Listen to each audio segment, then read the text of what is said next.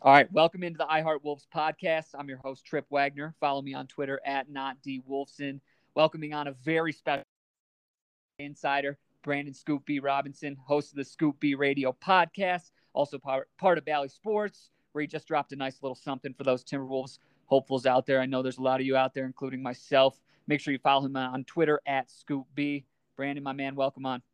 Trip, thank you for having me, man. You come highly recommended from the actual uh, Darren Wolfson, and glad to talk to the not D Wolfson. And uh, that's my guy. That's my guy. yes, Love yes, that sir. man. Uh, we'll, we'll, get it rolling. Let's just. I mean, you've been alluding to it for weeks, but I mean, is it safe to say the Wolves are busy? Make sure you check out that Wolves are busy. Timberwolves are busy merch on Wooter Apparel, by the way.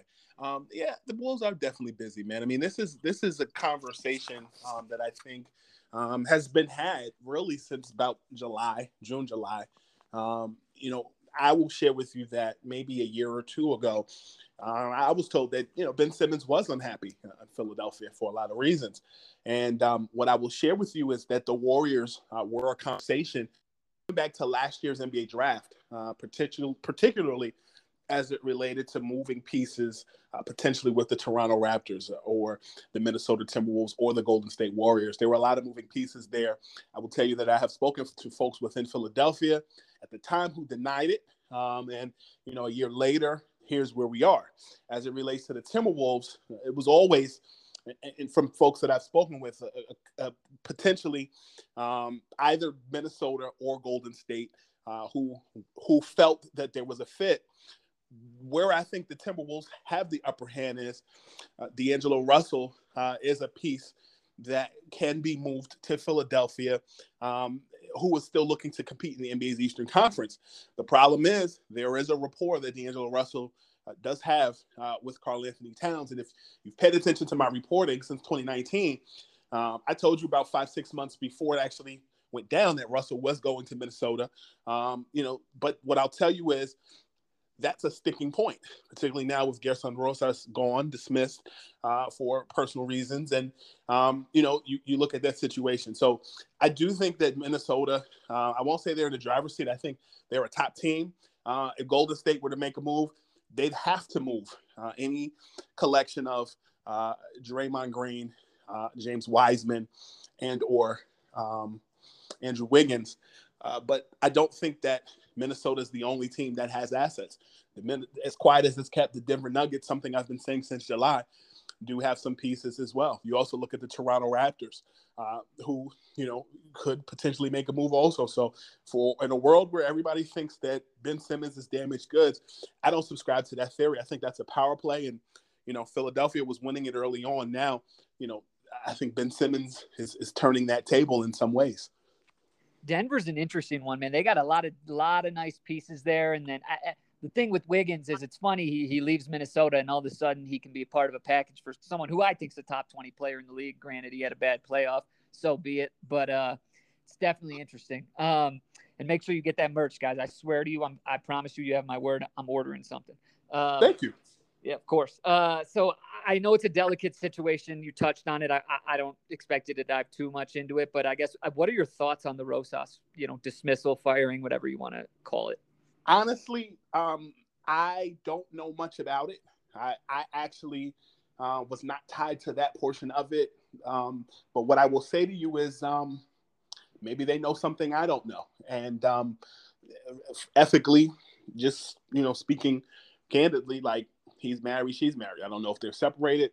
Not my business. I try to keep to basketball, but um, I do have an inkling um, that the ownership group is looking to get better, and um, you know, with A Rod as the face of that portion of it, and you know, Glenn Taylor looking to better that team.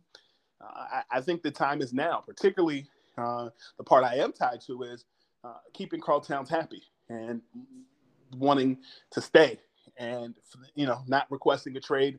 I'm not reporting anything, but what I'm saying is, I mean, the Timberwolves have young talent. You have Edwards, you have Karl, you have all those pieces, and you got A Rod in the fold. And I think, you know, they are busy trying to figure out what's next.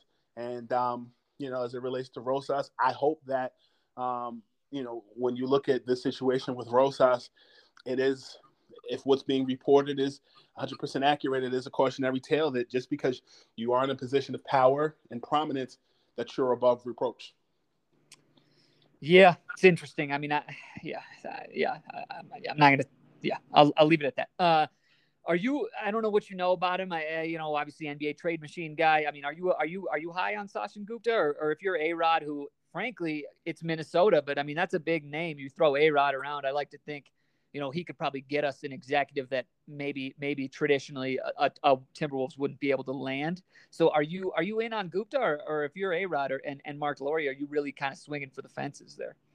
Um, maybe a combination of both. Um, I, I, don't know much about Gupta, um, but I do think that for my brothers and sisters of of of the of the of that are Indian, um, I think that's a great move uh, mm-hmm. for, for representation purposes for, for people of color, first and foremost. Um, secondly, um, you, you, look at just the NBA at large, um, it is a, a predominantly uh, Caucasian uh, club of, of people who are making decisions and uh, for a league that's predominantly African American. Um, so I, I, think number one, that's a great move on that part. Uh, but but secondarily, um, when I look at what needs to be done, um, I, I, think sometimes when you have a name, particularly in front office uh, uh, role, times your name um, supersedes uh, what people see you do track record wise, and so I think it's it's an easy sell uh, to have someone who's already been within the organization kind of take over, if you will. And I and I use this example uh, that's similar, similar but very different. But it, it, the, the, premise is still the same. You look at Adam Silver, who for years uh, learned a great deal uh, from, God rest his soul, late Commissioner um, David Stern. Mm-hmm. I mean, I remember Adam Silver telling me a couple years ago um, just his process in being getting producer credit for like Michael Jordan's "Come Fly with Me," I believe, um, and then being part of the overseeing process of NBA Jam in the '90s. Mm. Like this is when he probably may have still had hair. Um, as a fellow baldy, you appreciate those times, but um, you know, you you you you you appreciate that level of um, experience, and I think sometimes when someone's an unknown or when somebody doesn't necessarily have the resume of the person that they're replacing, people ask questions. And I think, you know, you look at you look at Rosas and you look at just what he's done from a basketball perspective, um, you can take some things and learn and, and apply it apply it there. So I, I kind of don't know much about him, but you know, wait and see uh, what happens. And I know that a lot of people, particularly young people, are getting positions of not just um, of being an agent, but also um, you know, ownership and front office positions. So I know that there was there was talk out there of Elton Brand, uh, particularly yep. with Elton Brand. Yeah, so you know when you look at Elton and, and you look at the situation there, I, I think you know he was in a very precarious situation where you know a few years ago he was replacing Colangelo after the whole burner situation, and you know came into Philadelphia and um, you know was able to bring in Jimmy Butler. That was the first big trade um, from Minnesota you know, and then there's a tie there. But then, you know, you, you, you look at Elton and what he had to do on the 25th hour as it related to, you know, bring, signing Tobias Harris and JJ, you know, and, and then having to bring in, um, having to bring in Al Horford. And I'll tell you something. So you didn't ask, but I'll tell you, um, as much as I, I think the Timberwolves, um, you know, in the Sixers in that particular trade would make sense um, I, I, also think that Cleveland is is very understated, and I didn't mention that earlier. And I'll tell you something. I spoke about Al Horford. Um, I feel like if Cleveland, who has Collin Sexton, who has Kevin Love, you, you you'd have to. There's some other pieces there, but what, what I find interesting about that particular move is Kevin Love said all the right things. He's been quiet, right? You look at Collin Sexton. We'll see what happens there. I believe that if the Sixers we're not able to strike a deal with the Timberwolves and we're able to have a conversation with Cleveland about Kevin Love and Collin Sexton, I believe that Kevin Love in Philadelphia would be everything that many thought Al Horford would be alongside Joel Embiid. That's interesting. I mean, yeah, if you can get a fraction of what Kevin Love was in, in Minnesota, man, oh my God. Yeah, that would be a hell of an addition. And, and Collin Sexton, unfortunately, Darius Garland's just balling out. I mean, I think Sexton's really good. I do. I genuinely do. I just think Garland's the future there. Uh, so I think mm-hmm. Sexton anywhere else could really, really ha- have a big, big, big season there if he ended up there. I'll hit you with two more. Um, mm-hmm. if you were a betting man, obviously on this 76ers part, uh, uh, are you thinking Ben Simmons to the Wolves, or, or, where do you think he ends up, and what does that package look like? Well, as my late father would say, I, I don't want to put any barbecue sauce on it, meaning I, I, don't, I don't want to put that final coating on it and you bake it and it's done. Um, I do know that the Timberwolves have been busy uh, in, in, conversations. And so, what I will say specifically about um, the particular move is D'Angelo Russell would have to be included in, in conversation. Um, the other, but folks that I have spoken to directly about this, you know, Jaden McDaniels is a guy. Um, they, they they call him the bet the guy the best player or one of the best players out of the state of Washington. Um, I've heard people say to me um, that he is um, or has the potential to be Paul George reincarnated. Whew. And that's high praise. But from folks that I have spoken to on the Timberwolves side, they wonder um, that maybe he is not the piece that the Sixers want because the Sixers are still looking to compete with the Brooklyns of the world mm-hmm. in the Eastern Conference. Uh, so you're you're banking on potential there. Um, I think that the D'Angelo Russell part is the biggest factor because, um, be honest with you, when you hear conversations about, like in the last week about John Wall, um, I, I, think that people forget that just because John Wall was traded from Washington um, to uh, the the Rockets for for Russell Westbrook, people thought he was done, and then they look at his money, and I, have never been one to count people's pockets because that's none of my or your business. Um, but when you look at that situation with D'Angelo Russell, I feel like Russell and Sexton would fill a role alongside Joel Embiid. When I look at Joel Embiid, um, it's funny, just in the positionless basketball world that we're in. Um, when you look at Joel Embiid, he's comparable to Allen Iverson. Allow me to explain before you're like, what the hell is he talking about? And you're turning off this podcast. Um, when you look at Allen Iverson and he was able to stand on the on the left side of the of the of the hoop from the three point line and dribble it out and get to the basket, oftentimes he collapsed the defense, but his teammates were standing around looking and watching, see how he's going to get to the basket. Or what Joel Embiid as a big man does some of the same things. Um, I think that Embiid needs uh, maybe not a Magic Johnson, LeBron type of player to feed him the basketball. And a D'Angelo Russell or John Wall or Collin Sexton would fit that. Um, I, I think that as much as Philadelphia has maybe said that they want an all star uh, in, in, exchange, who wouldn't want to get the most for value? Yep. If you're trading trading cards, you know Michael Jordan was the holy grail. I'll trade you Michael Jordan for uh, Spud Webb, that that doesn't fit. That's a no deal. so like both of those players, but let's just keep it real. So I, I feel like you know that's where the Portland conversation comes into play. Damian Lillard has seemingly changed his position on Portland, or he's saying the right things. Do you revisit that conversation with Portland and and, and Philly? We'll see. So I, I just think that this is a conversation that is going to last for a little while because it, it's just so layered, you know. I also think that the conversation of, you know, Philly and Ben Simmons making amends is not such a bad idea. I think that they're a good team together, despite the drama. But if if there's a line in the sand drawn, as it seems to be, then he's got to go. So, yeah, yep. Go ahead. I was gonna say, I, I call me crazy, but I, you know, when your agent's Rich Paul and you're playing this waiting game, Daryl Morey, you're playing a dangerous game if you're trying to build a contender for a long time. When when you're when you're messing with a power agent like Rich Paul, for better or worse, I mean, it's a dangerous, dangerous game. Well, I want to share something with you that is not really talked about much in the media, and it, this gives a different perspective. I don't know if you saw my tweet yesterday where I shared Ben Simmons' thoughts are Ben Simmons' thoughts. Yes, Rich Paul's thoughts are Rich Paul's thoughts. Do you get what I'm saying? Uh, yeah, that I, I, I was uh, yeah I tried to just kind of dissect it, but that was that was interesting for sure. Just just from what I know, um, and if you know that I have, if you're familiar with my work, uh, I, I told you guys that Anthony Davis was going to be a Laker. Um, and I'm just telling you about clients that are Rich Paul, so you know I'm not just making pulling this out of thin air.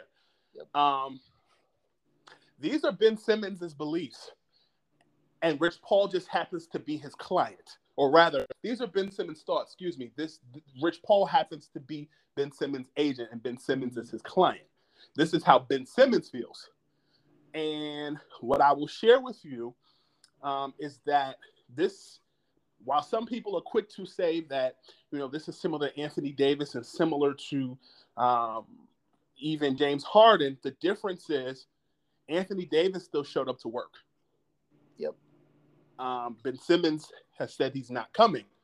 Um, and, you know, for better or for worse, despite this fact, you know, that, that, that Rich Paul is his agent, he's still got to be ethical. You can't totally shake the soda bottle, unscrew it, and let it just explode. So this situation is a little different. These are mm-hmm. how this is how Ben Simmons feels, and these are things that Ben Simmons, Doc Rivers, Joel Embiid, uh, Daryl Morey, and Elton Brand need to figure out. Um, but yeah, I think this this one specifically is not a Rich Paul thing. You know, even with the whole Tyrese Maxey situation, um, I'm kind of told that that's not the case as far as uh, Rich Paul wanting Tyrese.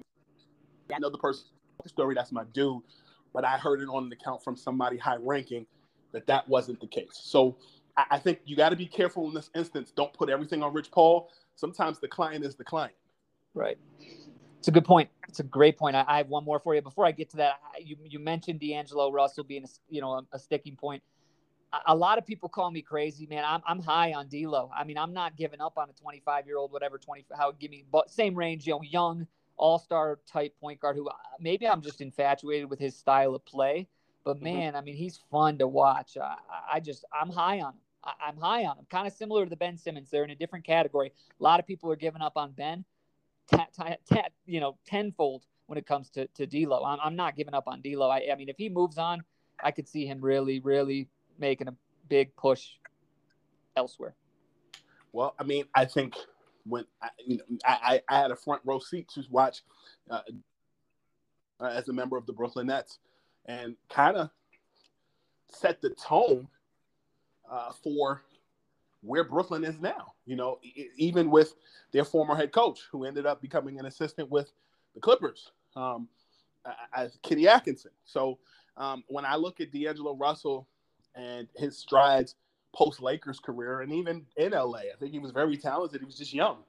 Um, you look at the situation in in in, in Minnesota. Um, there, you guys have a a losing product, but that could change eh, eh, eh, with with a Ben Simmons type guy. Um, yeah. I, I, think Ben Simmons uh, is a is a Ben Simmons gets the, the ridicule and the hate in the social media era that Jason Kidd should have gotten in Dallas in his first stint. It's interesting. That is, that's I like that. That's an interesting way of putting it for sure. I, I like that. Uh, interesting. Yeah, I'll, I'll leave you with this. Uh, when you kind of look back, Wolves have no draft picks, no, not a lot of money to work with, a lot of you know kind of dead, dead uh, money on players that aren't. I, maybe that's not the right term, but a Jarrett Culver, a Juancho making seven a year. The offseason they had, I mean, I, I, with with what they were working with, I mean, to, to bring in a guy in Patrick Beverley who, yeah, he gets injured, you know, here and there because he plays pretty intensely. Granted, if he's not on your team, you hate him. If he's on your team, you love him. Did you like the Wolves offseason? I know there was nothing major thus far. We'll see on Ben Simmons, but you got to like bringing in a bringing in a you know a guy like that and I guess to that point, do you think that makes them a play in team? I'm not saying a top eight seed, but are they a top nine, 10 seed? I'm not sure. I, I did like their offseason. Um, I do Pat Beverley move um, just because you get some veteran leadership in there, you got a voice. Um, but I think sometimes um, there's a pressure to do much because you see your counterparts doing much. Uh, as a journalist, I'm sure you can see somebody who gets 800 retweets and 22.5k likes, and you're like, "Well, dang, how do I do that?" Mm-hmm. And you sometimes you just don't know all the things, all those superlatives that go in to make that happen. You could have had a ton of blue checks retweet that. Yep. So comparatively, when you look at the Wolves, I think if you're comparing it to the Lakers off season or the the Nets off season or other people, I think I think they stayed steady. But I think their assets they have and and they'd be able to use them to move in a trade or they could stand pat. Sometimes it's better to hit a, a single or a double yep. to, than to always hit it out. It's a good way to put it, I, especially when. Yeah, go ahead. Go ahead. Gentlemen first. Uh, well, then you should be going first. But uh, yes, I mean it's hard to hit a lot of homers in Minnesota, you know. So yeah, Kirby Puckett was the man it's got to come through the draft, man. I know it's got for us with A Rod that might change, but I think it, you know home runs are going to come through the draft, and I think Anthony Edwards might be one of them. Yeah, I, I, think you're right, and I and I like Anthony Edwards' upside. I mean, this is a guy who you know many thought would be you know the, the rookie of the year, and you know uh, Lamelo has the star power at least right now. Um. But I, I think if you're building for the long haul, um, you know you got to get it right. Because here's the thing: when you look at the Timberwolves, look at all the talent that came out of there that are doing well elsewhere. Zach LaVine, for one. Man. You know, Andrew Wiggins last year impressed me. Golden State. You know, so it's like now it's like if you move Anthony having trade remorse 10 years from now, you might. So. Yeah, I'm not willing to move on from him. That's for sure. No matter, pretty much at, at any cost, would I? There's very few players I'd be willing to part with on Anthony Edwards, and that's one of those things where I, I just can't justify doing that. If it doesn't end up working out, I think uh, that's so be it. But that's not a guy you can can afford to, to move on from. But Scoop B, appreciate you coming on. Everyone, make sure you follow the legend on Twitter at Scoop B. Check him out on Bally Sports. Got the Scoop B Radio podcast. Again, check out that little Ben Simmons tidbit he dropped here shortly. I'm going to retweet it for you. But but again, Scoop B, appreciate your time. My brother, thank you for.